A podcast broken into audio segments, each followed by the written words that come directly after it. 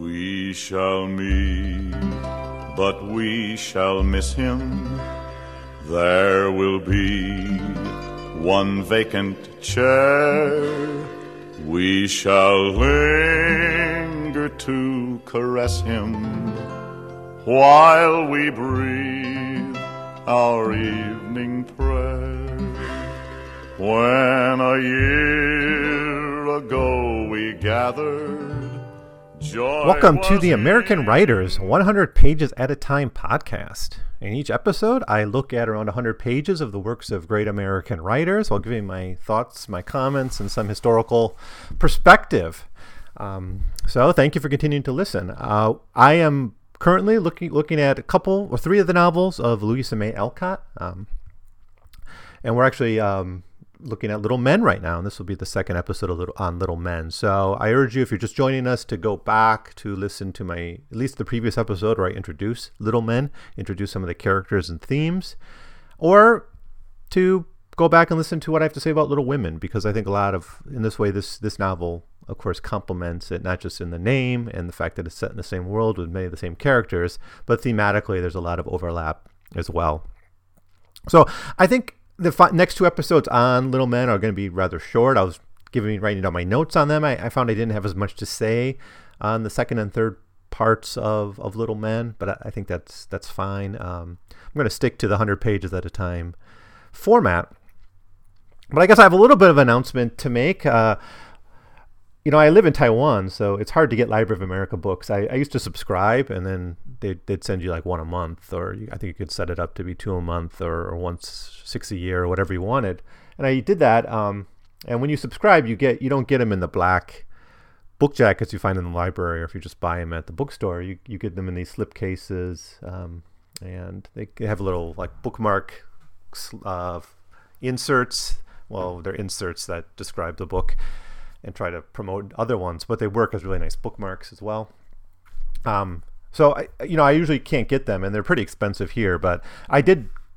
If you order internationally, it, it takes a long time, but you know, you only have to pay like thirty dollars shipping. So I made a huge order. I ordered thirty-one books, and they and they've all come in now. So I have a lot more options. Looking forward to what I'm going to uh, look at and share with you.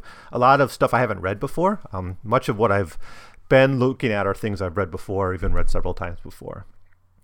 Uh, now I can kind of open up and, and look at some things um, more broadly. So now I have about 130 volumes, and I think they're sitting at a little over 300 now, maybe 301 last I checked, but they're, they're constantly publishing new books. So I'm getting close to the halfway point of, of my collection. And if I, you know, I might just go ahead and just buy the rest if I ever run into the, the cash, have the free cash to do it. So, what can we look forward to in the future based on this new shipment? Well, one thing is we got a lot more uh, women writers that I'll be able to introduce. I really supplemented my collection in terms of women writers.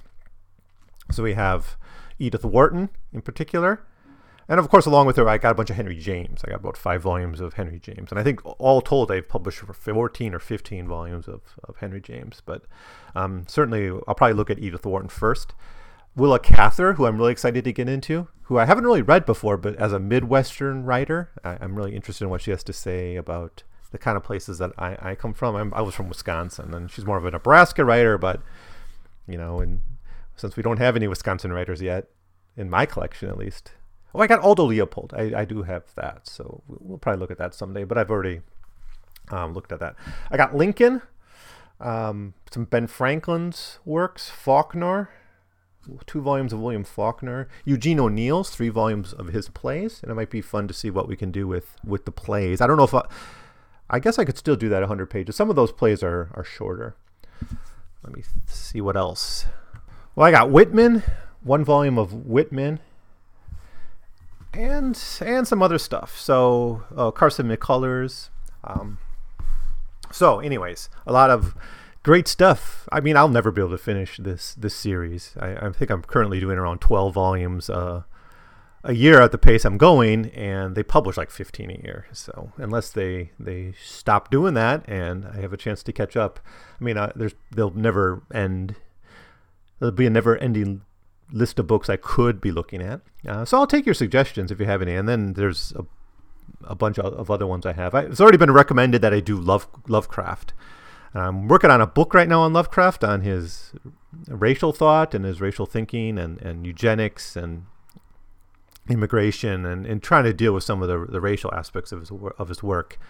You know, I hesitated looking at Lovecraft just because there's a really great podcast out there called the H.P. Lovecraft Literary Podcast, which does a really good job of introducing those those texts. Um, but you know, maybe I'll think about doing that as well. Well, we'll see. Um, I'll, I'll, make a decision when the time comes. I, I, was playing with the idea of doing a Sleepy Hollow series, which I probably could almost do. It just would take so long, and I'm, I'm not that keen on spending that much time with those transcendentalists.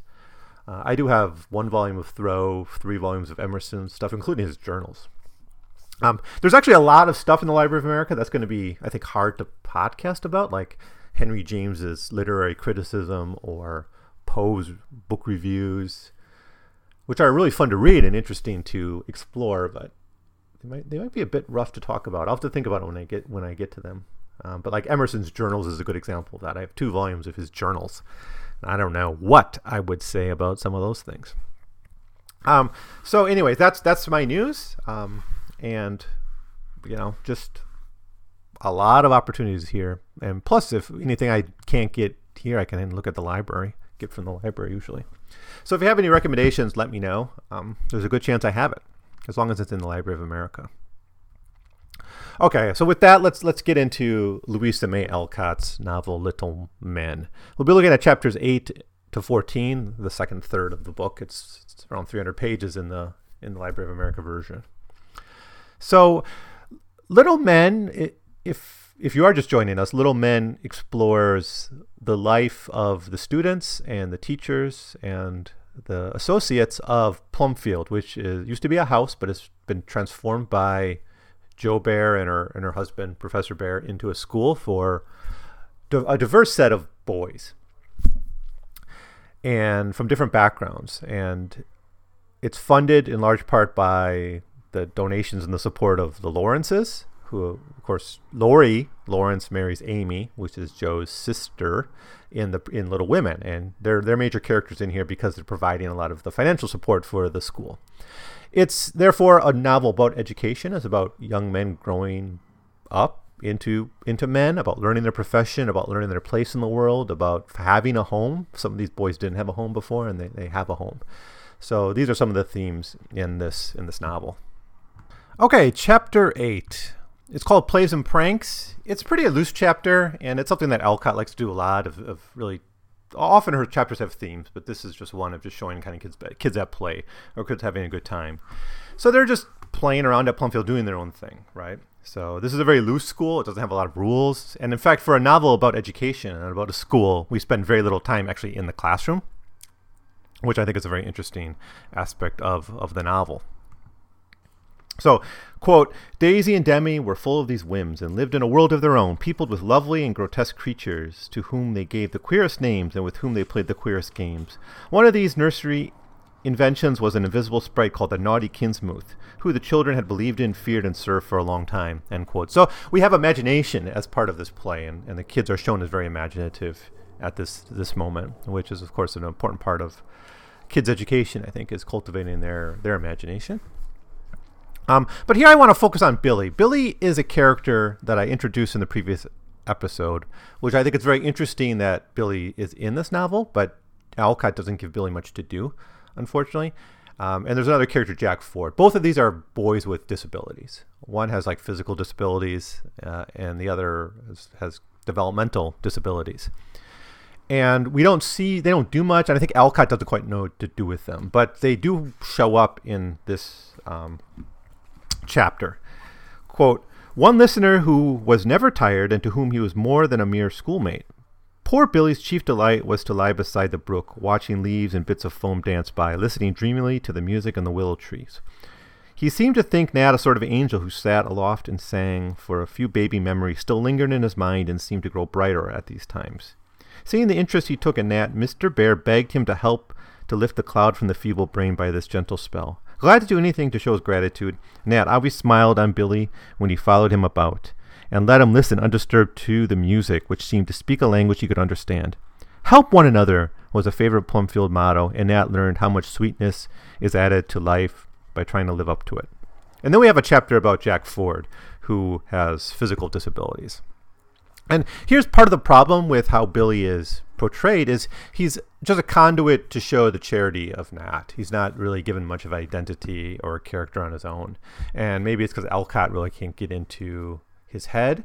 Um, but you know, I just I just again want to acknowledge that Alcott is introducing characters with disabilities and children with disabilities and whatever failings they have in the, her de- depiction i think it's significant that we have an american writer this early trying to tackle the question of childhood disability now in this chapter the children form an institution called the club which seems to be a fairly dynamic little school organization that tries to make a place for all the kids it's a bottom-up social organization of the school and Nan, a girl, forces her way into the club. And, and Nan is a bit tomboyish. She's a bit like Jo was in Little Women.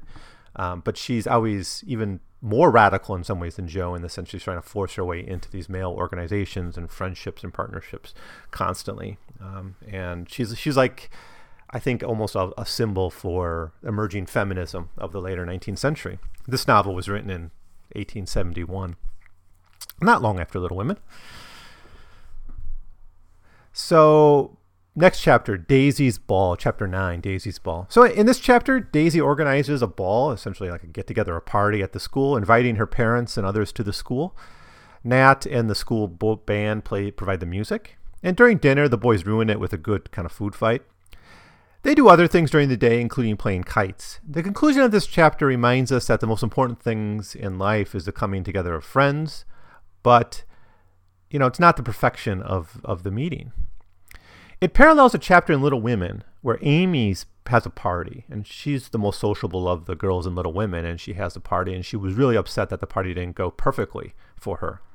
It's not as nice as she hoped and and Daisy's having this challenge too that her party is not achieving what she really wanted, but everyone had a good time, right? And I think another interesting thing here is we have a chapter showing the dynamic and complex relationships between young people and adults. Um, something here that's under the surface of Alcott's novels constantly, where adults and young people can have relationships, you know, where they can learn from each other. And it's not all one way. It's not just in the classroom or parents to, to children. They're, these relationships can be more dynamic. And it's an important part of growing up, an important part of, of learning to be an adult is interacting with adults. Um, I think this was in the Philip K. Dick podcast where I talked about the old tradition I had to do when I was growing up, which was calling friends, and you'd have to talk to the parent for a while, right? And you had to go through this ritual, two minutes, one minute, talking to the parents before uh, he or she would give you the, the, the friend, your friend. Kids don't have to do this anymore because of cell phones, um, but I, I, think it's an important thing. I, I, think it's important to cultivate relationships with adults who aren't teachers or, or parents as part of, of growing up. Maybe now everyone is so safety concerned, and I mean, there's legitimate fears out there. But let's not be paranoid here. Let's not go nuts. Chapter 10 Home Again. Uh, so it's summertime, and the school is focused on farm work. We're reminded that this school is very much a, a not just about educating uh, kids in the classroom, it's also about um, developing their whole life skills. An important part of life for Americans in the 19th century was farm work. So that's what they're being taught to do. Um, each kid has like their own garden and their their own experiments and their own farming. And later on, they're going to harvest these, and each going to have their own. They're even going to have like a little farmers market later on, which is kind of nice and in a nice little addition. Well, during this chapter, they find Dan sleeping in the barn. Now, Dan was a character who visited Plumfield, who he tried to be a member of the Plumfield community, but he couldn't obey the rules, so eventually he had to be kicked out, sent to another home to stay at. He was a street kid like Nat was, and they actually knew each other on the streets. He's a little bit older though. Um, but he actually ran away from where he was and didn't have anywhere to go, and he eventually wandered back to Plumfield. He's seriously injured, so he, he actually has a hurt leg, I think it is, and he needs various cares. And Jo takes responsibility for this care. Uh, and something I didn't talk about before, but often like Jo's role in Plumfield is more kind of there's a kind of a separate spheres thing going on here, where her role is more caring for kids, caring for their hearts, discipline, things like that. Mr. Bhaer is more that he's the teacher, he's the real educator, and he'll give more formal didactic lessons, and Jo gives more lessons of the heart. Now, both have a contribution, but there is this kind of separation of labor, which might pique the interest of, of people who are interested in feminism and, and perhaps Alcott's views of, of gender. Now, Dan here, you know, he gives some of his background, what happened to him, but while the previous chapter about Dan was mostly about the trouble he caused and the problems in his life, this chapter begins to explore some of his virtues a little bit more in depth. He's very eager to be part of the community of Plumfield again. He's, he's eager to accept the rules handed down by Jo and Mr. Bhaer and the others. So he wants to redeem himself. And there's a kind of an interesting character in the background here that Dan talks about. It's Mr. Hyde, and he works with animals. He, and he's almost presented as a forest spirit of types. He's someone that Dan knew in the in the woods. Um, let me find the passage for this. Who is Mr. Hyde? Oh, he was a man who lived around the woods studying these things. I don't know how you'd call him. He wrote about frogs and fishes and so on. He stayed at Page's and used to want me to go and help him, and it was great fun because he told me ever so much and was uncommonly jolly and wise. I hope to see him again sometimes. I hope you will, says Mrs. Jo. So, I mean, he's probably some naturalist or something, but he just kind of passes through Dan's life, and it made this really big impression on him. And you know, he's kind of you only ever see him associated with kind of living in the woods. That's why I said he's kind of like a forest spirit. He just passes through. We never actually meet him in the story. He's just there through Dan's memories. But Dan, we learn, is very interested in collecting insects and, and collecting animals and working with animals and working with nature. And this is going to shape his his later life. Um, we find that he can teach the other boys and girls something about collecting and preserving insects. So it's kind of interesting. Now, being reintroduced to Plumfield, Dan is very happy and content, and this chapter ends with his prayers of thanksgiving for the good luck he now has. So, chapter 11 Uncle Teddy. So, Dan is still recovering from his injuries. One of the students gives him this book of insects, which really excites him greatly. And, he's, and this book's actually going to be uh, a bit of a, a plot device later in the story at a very important chapter which do I look at it today? Yeah, I will get to it in this episode. Um, but he's really excited by this book. Laurie arrives and he announces that he's going to help the students establish a small museum for themselves. It will be a place where they can show their things and carry on scientific work. Well, so anyways, um, it's it's this Teddy's trying to set up this this museum, and the place they kind of used to do this is an old carriage house. And the students set to fixing up the place and making it their own. So Laurie just kind of donates it, but it's up to the students to make it a museum. And Laurie ends up giving a speech at the end on the opening commencement of, of the museum. Um, and again, we're reminded of how much education has to be proactive, how much it has to be uh, child-centered, if you if you want to use that that that lingo. But they learn, students learn by doing things, by being active. They don't learn things by just sitting in a classroom. And and it's important we don't spend much time in the classroom in this this nice little novel. Chapter 12 Huckleberries. The, the heart of this chapter is a little adventure story. Nan and Rob. Rob, I haven't talked about too much before, but he's Jo and Mr. Bhaer's five year old son. Um, and, you know, I talked before about kids interacting with adults, but, you know, kids, older kids interacting with younger kids is an important part of this upbringing, too, I think important part of just having this kind of a fully formed social life, if you will, for, for children. If they just hang out with people their own age, you know, it's I think it can be kind of limiting. Of course, families provide that diversity often if there's you know more than one or two kids. Um, but here we have Nan playing with the younger kid, a five-year-old, and they get lost p- picking huckleberries.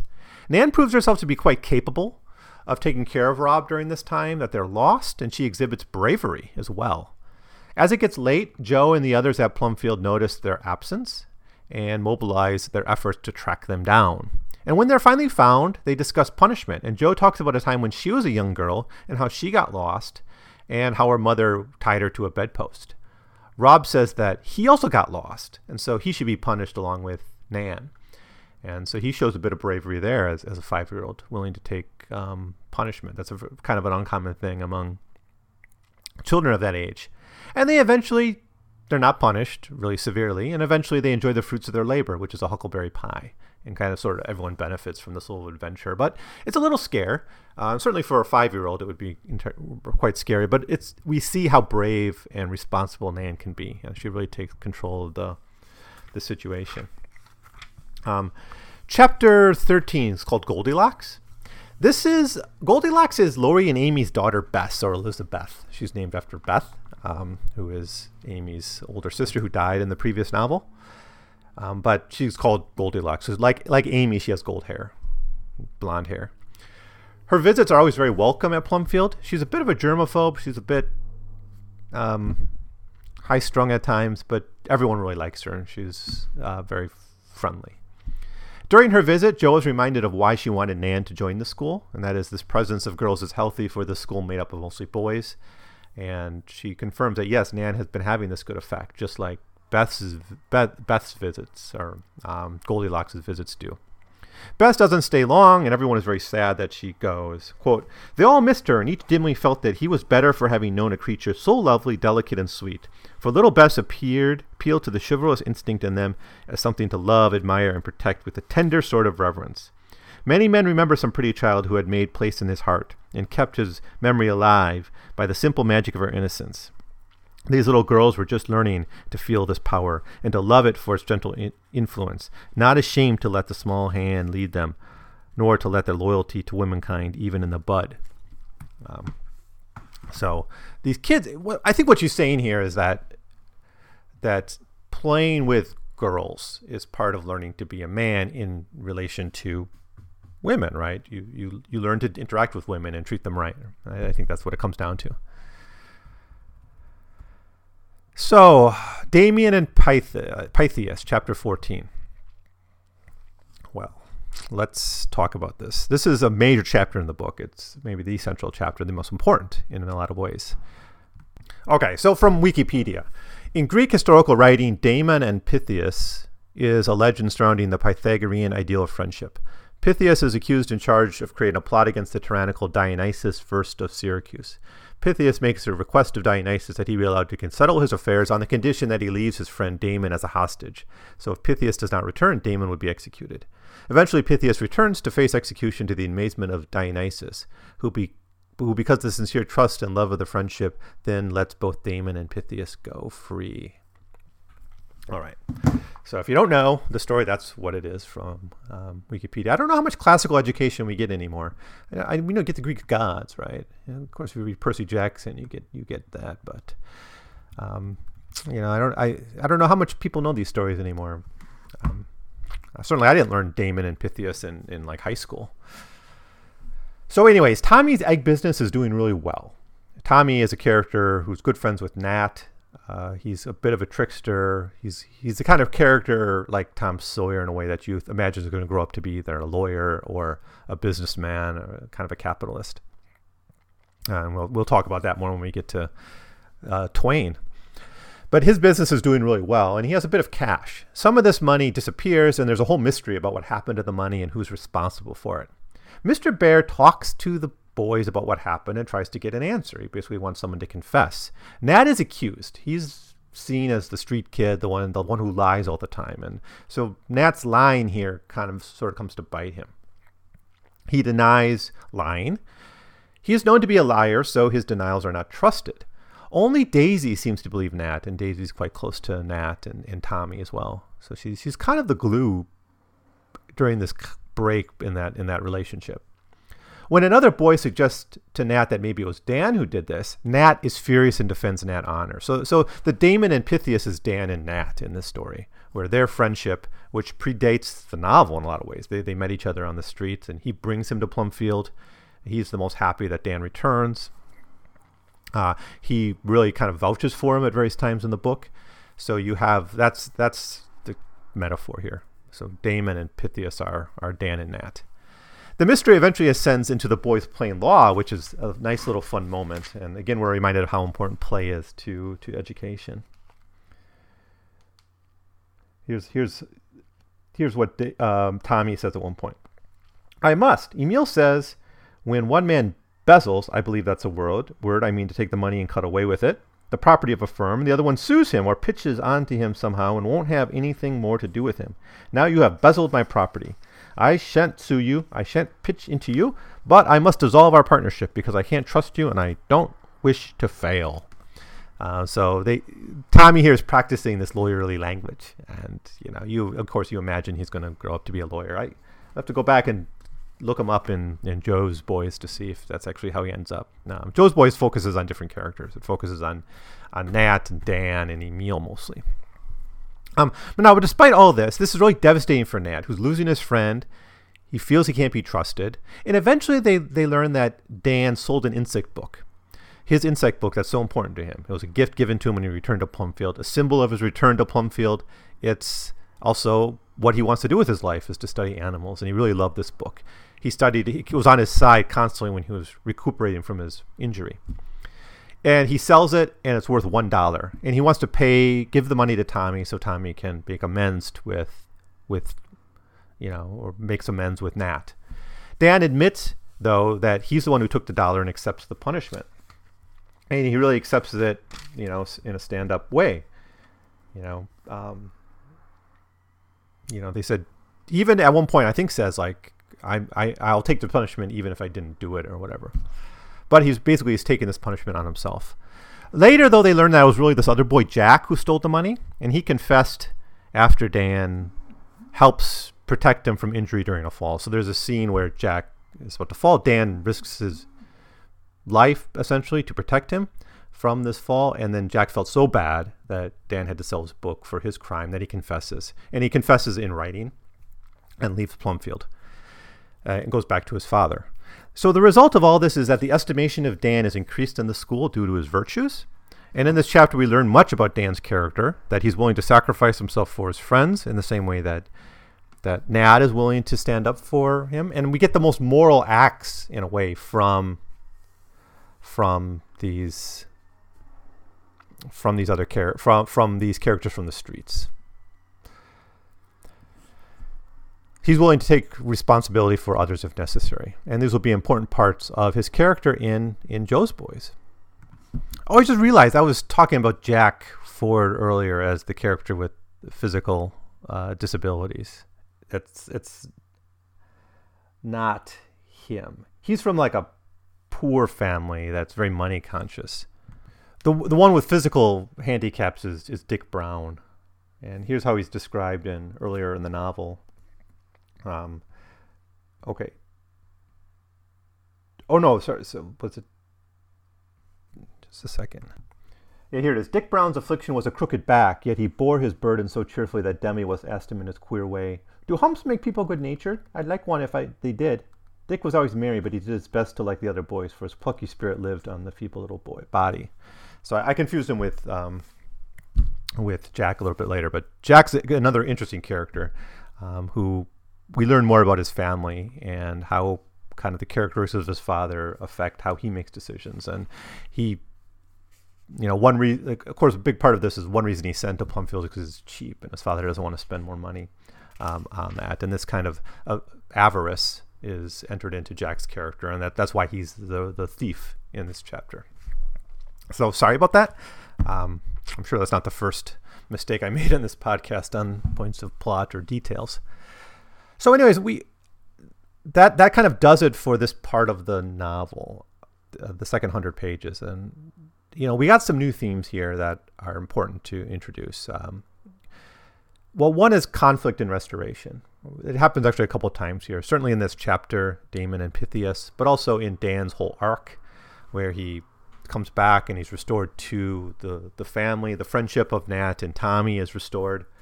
So that that happens several times, or even when Nan gets lost and she's restored to the community. So these people who leave and they come back, which is a theme in Little Women as well. Often characters leave, but they come back to their homes. Virtue is discussed here too, especially where does virtue come from? And we see the characters with the most shady background carrying on some of the most virtuous lives and making the most virtuous decisions. Through the character of Tommy, we see the importance, of the theme of capitalism and money making and business as it's becoming increasingly more important in American history and American life. as America was becoming an industrial economy, there would be more young men who would have dreams like Tommy, Tommy's to to make money, to make a buck, to start a corporation or whatever. We have a lot here between the relationship between girls and boys, especially with the character of, of Goldilocks, who is a more classical feminine character, and then Nan, who's who's the tomboy. Um, but but it's Nan who's the one who really intrudes herself into the institutions of of male childhood, like the clubs and the games. Goldilocks is Elizabeth, whatever you want to call her. Her she's more um, there to teach the boys how to treat women properly. I think. Theme running throughout this whole novel, of course, is work and play and education. Um, you know, the relationship between work and play, and then finally, crime. Uh, we have a serious crime, a, a theft, and the consequences of that theft and what it meant and how it broke, breaks up communities, how it breaks up friendships, and eventually leads to somewhat the shattering of of the community of Plumfield because Jack Ford has you know he leaves, he runs away from his school um, when he realizes he can't really face his crime. Right, it doesn't seem like a big crime, but from the perspective of childhood, these are big, important things, and um, and they're traumatic. So um, that I guess that does it for this part. Uh, I'll come back shortly with the final episode on Little Men, but we won't be done with Alcott even then. We still have to look at Jo's Boys, and so we'll do a couple episodes on Jo's Boys, the shortest of this trilogy. So thank you so much for listening. If you have any feelings about this novel, if you've read it, I, I would love to know what you think about it. You have any responses to make, um, I'd be, you know, I'd just really love to to hear what you have to think about this this novel. I, I like it. It's my probably my least favorite of the Little Women trilogy. Uh, I actually I, I find Jo's Boys a little bit more interesting in some ways. I, I, might have more to say about it, but looking back at this, reading it and rereading it, I'm, I'm really interested in how this novel looks at play and education and, and growing up. And I think there's a lot we can still learn from from novels like this. Um, so again, thank you so much for listening. I will be back shortly. Uh, if you have any comments, you can send them to 100pagescast at gmail.com. But in the meantime, I'm going to keep reading, and I hope you are too, and I'll see you in 100 pages. But a golden cord is severed, and our hopes in ruin lie. We shall meet, but we shall miss him there will be one vacant chair. We shall live.